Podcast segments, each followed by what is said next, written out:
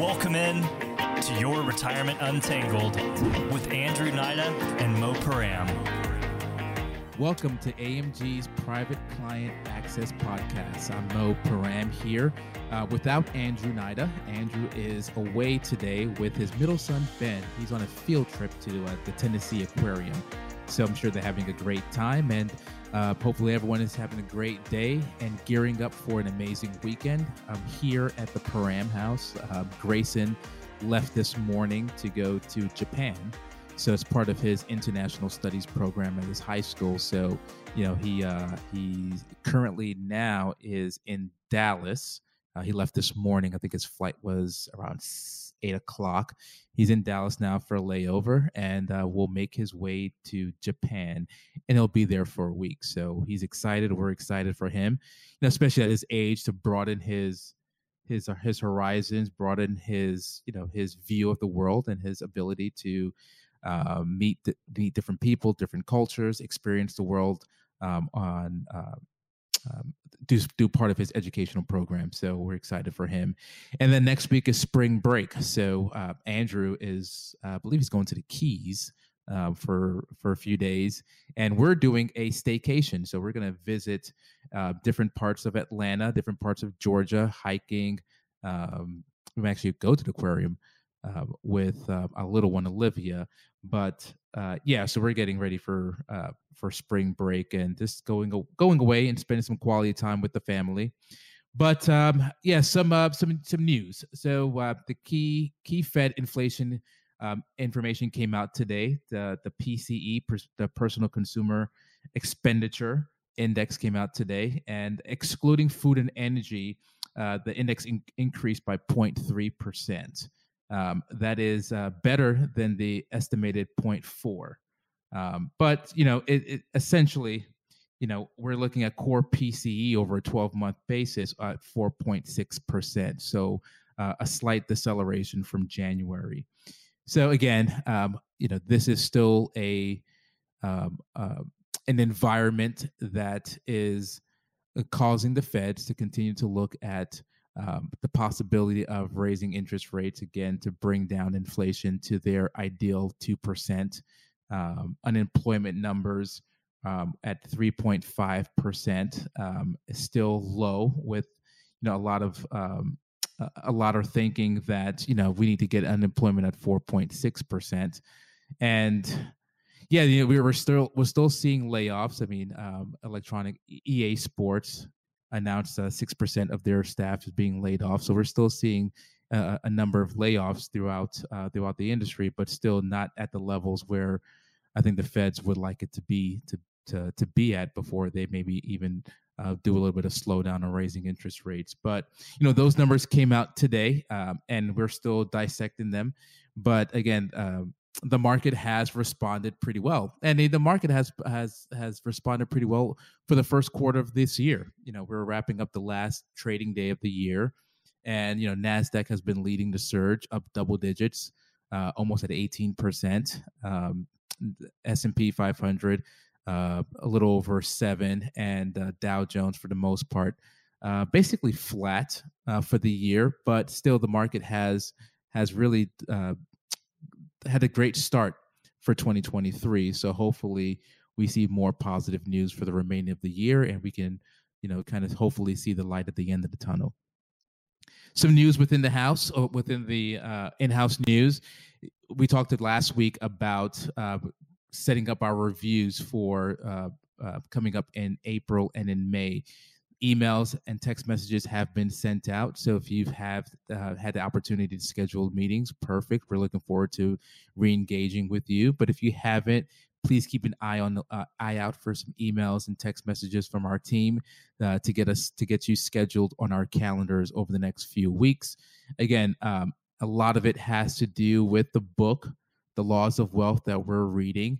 And part of the review process, yes, we'll go over your performance, we'll go over your accounts, we'll go over your plan, but we also want to re-engage with you on an emotional side when it comes to your when it comes to risk.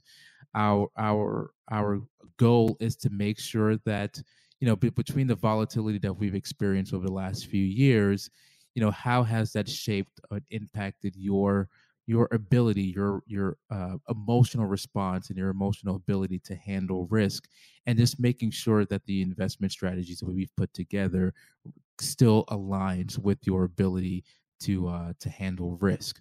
So again, um, check your emails and uh, text messages from our team um, to schedule uh, on our calendars.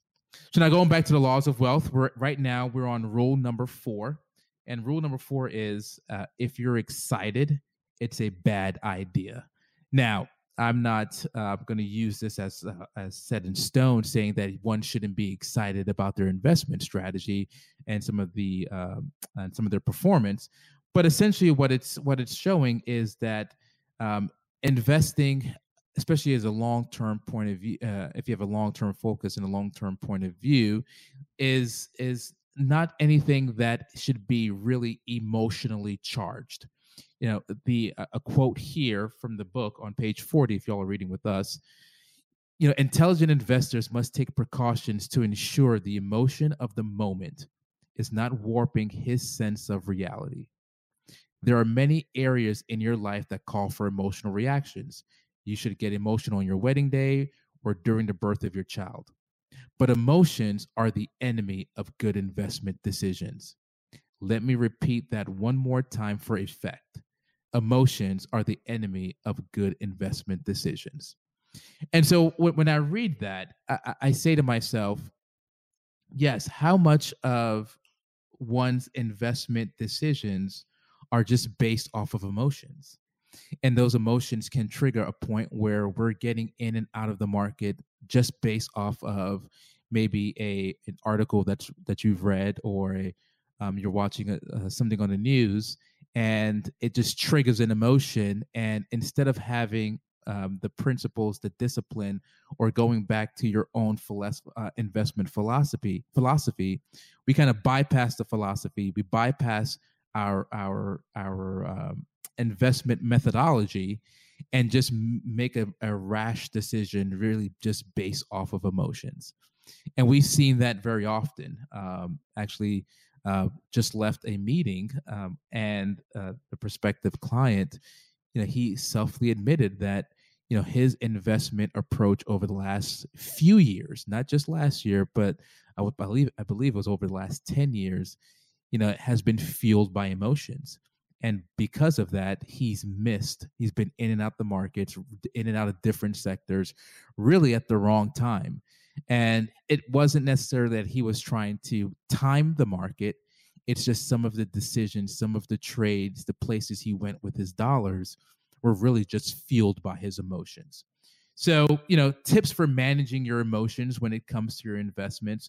Obviously, you want to redefine what the problem is. What what is what is triggering the, those emotions? What exactly is it that's causing you to to um, to make those decisions? We want to take a step back. We want to breathe. We want to pause and see exactly um, what needs to be done. Whether that is giving us a call, um, you know talking with us to make sure that the decisions that you're making are rational and then label those emotions like what is it? Is it fear? Is it um, uh, you know is it greed right?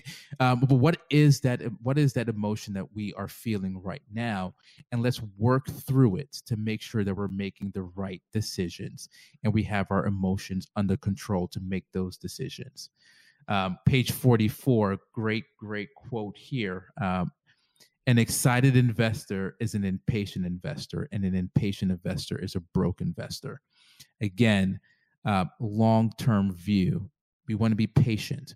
We want to make sure that the decisions that we're making are the right decisions for ourselves with a long term view in mind. So, definitely a great book that we've been reading.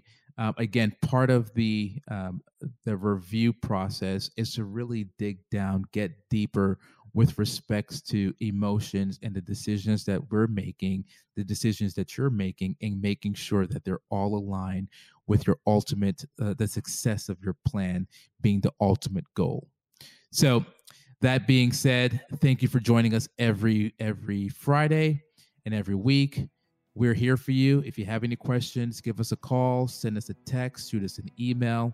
Um, but look out again, look out for the emails and text messages from our teams so we can uh, get back on the calendar and uh, to meet with you and uh, discuss first quarter and some of the strategies we're putting in place uh, moving forward. So, again, have a blessed weekend. Take care and see you next week.